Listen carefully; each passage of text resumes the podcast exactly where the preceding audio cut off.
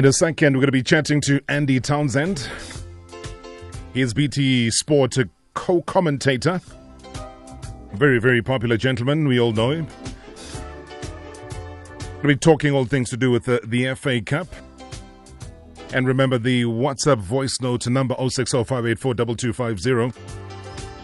It's a Wednesday today. It's a busy soccer night. And we'll keep you entertained, informed, Now, the situation as far as the FA Cup is concerned is that four has become two, uh, with Manchester City as well as Watford down, uh, Brighton and Hove Albion as well as Wolverhampton Wanderers, respectively, uh, in this weekend's FA Cup semi finals. Now, the two uh, will now contest the 138th edition of the final when they meet at the Wembley Stadium on the 18th of May. All right, so we decided to, to allow this gentleman to take us through. Uh, what, un- what unfolded this weekend and this is one gentleman who started his career at Welling United and then to Weymouth at the age of 21, signed with Southampton. And then going back to 1988, he moved on to Norwich City uh, before joining Chelsea two years later. And also 1993, he signed with Aston Villa and enjoyed four successful years before his transfer to Middlesbrough. Now, his final club was West Bromwich Albion, uh, where he retired back in the year 2000. He also played in two World Cups for the Republic of Ireland, none other than the great Andy Townsend. Good evening, Andy. Welcome. Rob, how you doing, my friend? Are you okay? I'm very, very strong. How are you doing? Yeah, I'm really good, pal. Thank you. Very, very good. I'm just walking. Do forgive me if you can hear any traffic or birds tweeting or whatever. I'm walking along the uh, walking along the street very close to I live where I live, but uh, everything's nice here. The sun's shining. The weather's uh, the weather's uh, been good to me today, so all's good, pal. I was going to say I would welcome birds any day chirping. It just means a sign of good life, though, Andy, doesn't it? it does indeed. You're right. You're right. I think we've been focusing our attention on the FA Cup and obviously its significance overall. And a lot of people would talk about has it lost its sting, has it not? But uh, we've all established that it's, it's very difficult for something with that rich history. If I talk about 138th edition, it means there's something that's working there, Andy. Well, of course there is. What, what's happened is because of the because of the finances now that are involved in, in football in, in the UK, it's become it's become further down the pecking order. It's in the list of priorities for the big teams.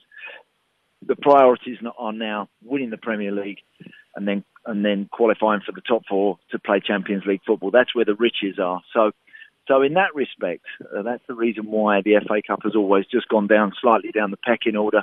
In terms of popularity amongst fans, I think uh, they've moved a lot of kick-off times. Rob, the fixtures are now are no longer, you know, it's no longer set in stone exactly when you're going to play. Some are lunchtimes on a Sunday, some are mm. Monday, some are Tuesdays, some are Saturdays.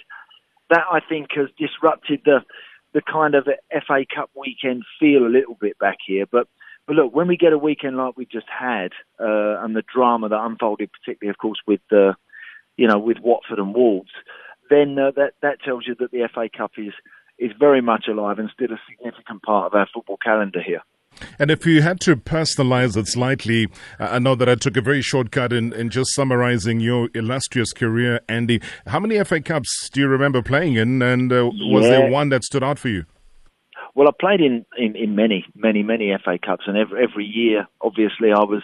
It's always a. It, it, it was certainly from my era. It was any young man's dream to uh, to play in an FA Cup final, and uh, and I I lost three FA Cup semi-finals, so so I didn't get to play. I, I managed to to to win two League Cups. I also lost the League Cup final, so I I've tasted Wembley on the big day, of course, but I never got to do it in an FA Cup final. Um, I lost to Liverpool in my Southampton days. I lost to Liverpool again in my Aston Villa days, and when I was at Norwich, we lost to Everton. That that was actually the same weekend of the uh, of the Hillsborough disaster. We were the other semi-final that day, so that oh. one that one kind of just paled into insignificance. Really, that that one was one that we all everybody instantly forgot about because of what tragically happened uh, in Sheffield that day. But uh, but the other two, of course, yeah, they you know they do hurt when you get to an FA Cup semi final and to and to see it slip through your fingers. It's uh, it's a tough one to. Uh, it's a tough one to accept, and and at the weekend, Rob, I felt so sorry for the Wolves players because that's a team that I've really enjoyed watching this season. I think they've played some great football under Nuno Espirito Santo, and I think they've been one of the best newly promoted teams to the Premier League that I've seen yeah, for many a year. For many a year, but for them to lose that game in that fashion was so dramatic and, and really painful, I'm sure. No, I was going to say, sorry, Andy, that, you know, especially when you give the two performances that they've had so far this season uh, with Ole Gunnar yep. Solskjaer when they played against uh, Manchester United on both occasions. Correct. And you just got a sense, though, that it, it's a team that has something special to give uh, that could go all the way. Maybe it was the pundit's favorite uh, for a yep. place in the final. I, I it, they were certainly my favourite. I thought they'd win that game, and when they were two 0 up, I, it was no surprise to me. I actually saw them beat United at Molineux a few days before, I think last Tuesday, and uh, I was really impressed with their performance then. Um, nothing, as I said, that I've seen recently from Wolves has made me change my mind. I think they are the best newly promoted team to the Premier League that I've that I've seen in terms of the quality of, fo- of their football, the confidence with which they play, the way that they play entertaining football. Everything about them is ticking the right box, and uh, I think it would have been it would have been a real credit to them had they have got to the final and I think, and I think, without being disrespectful to Watford in any way, shape, or form, I think a Manchester City Wolves final potentially would have been a very, a very exciting one. Um, but it wasn't to be, and we must give Wolves a lot of, uh, uh, sorry, Watford a lot of credit because to be two down and the clock ticking away, and then uh, literally within with seconds left, they managed to to get it back to go to extra time, and then find the strength to go on and win it. That also deserves. Uh, deserves a lot of credit because that's not easy to do, Rob. Yeah, without a doubt. And and again, Andy, I, I, watched Manchester City last night, as I'm sure the entire world was watching.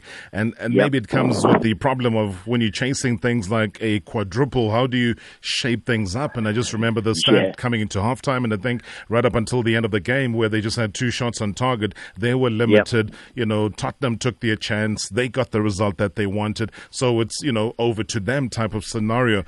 They yeah it's one of those precarious scenarios that you, you, you, try and chase. It's all or nothing, or you could end up with absolutely nothing out of the four. Yep, yep. No, it's very true. I mean, look, they. Uh, I think I think the Premier League. I get the feeling that the Premier League's going to go to the wire. We've got a significant weekend coming up uh, with City going to Crystal Palace, bounce, having to bounce back from the from the disappointment of last night. Liverpool home to Chelsea. Um, I think that's going to be but quite pivotal. But I get the feeling with the Premier League that it's going to go to the wire. Um, with regards to City uh, and this little period that they're having, they've got some really tough games. Rob, they go as I mentioned, Crystal Palace.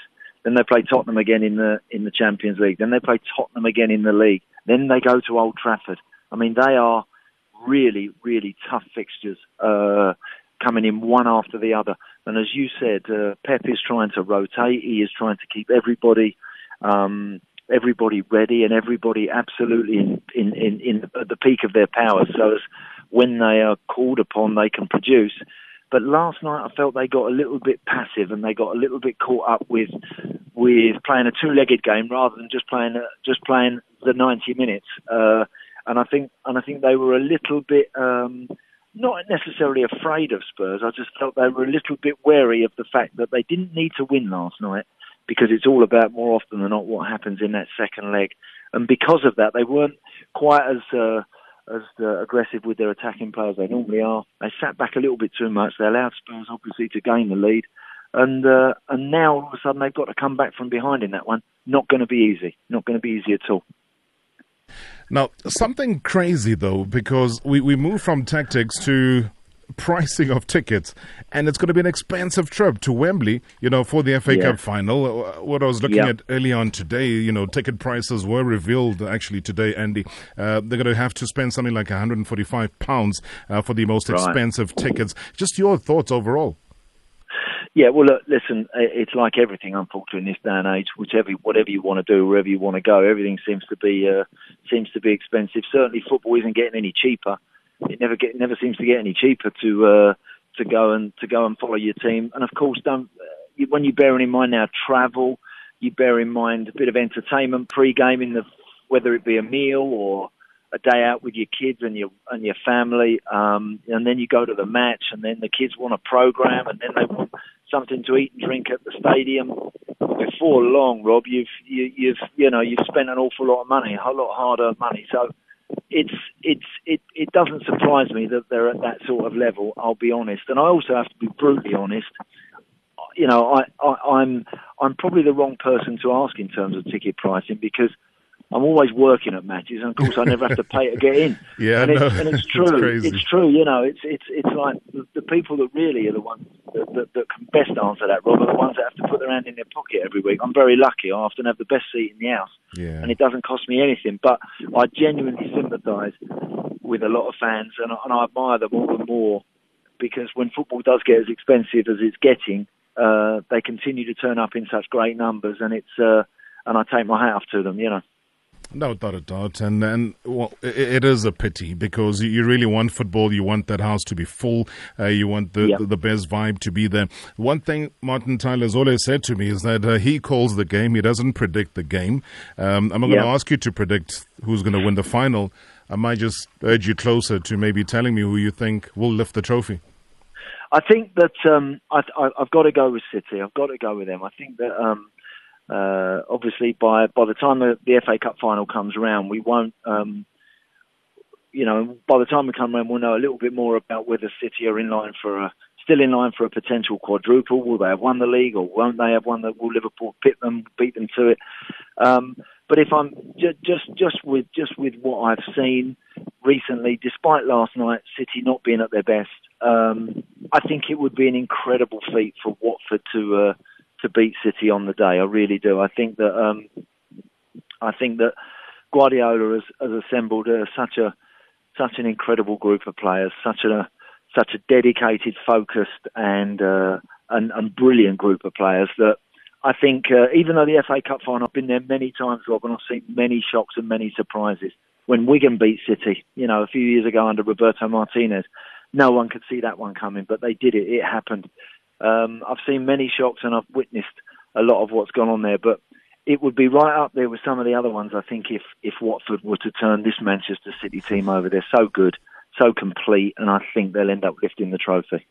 Still got your seat empty here, Andy, for the next time you're in South Africa, as uh, I mentioned to you. I'd love to love to come in, Rob. I'll come in. I'd love to come in and have a chat with you, mate. It'd be great fun. Great stuff indeed. As always, Andy, thank you so much indeed for taking time and enlightening us about uh, the FA Cup. All the best, and look forward to Take more care, of your brilliant commentary.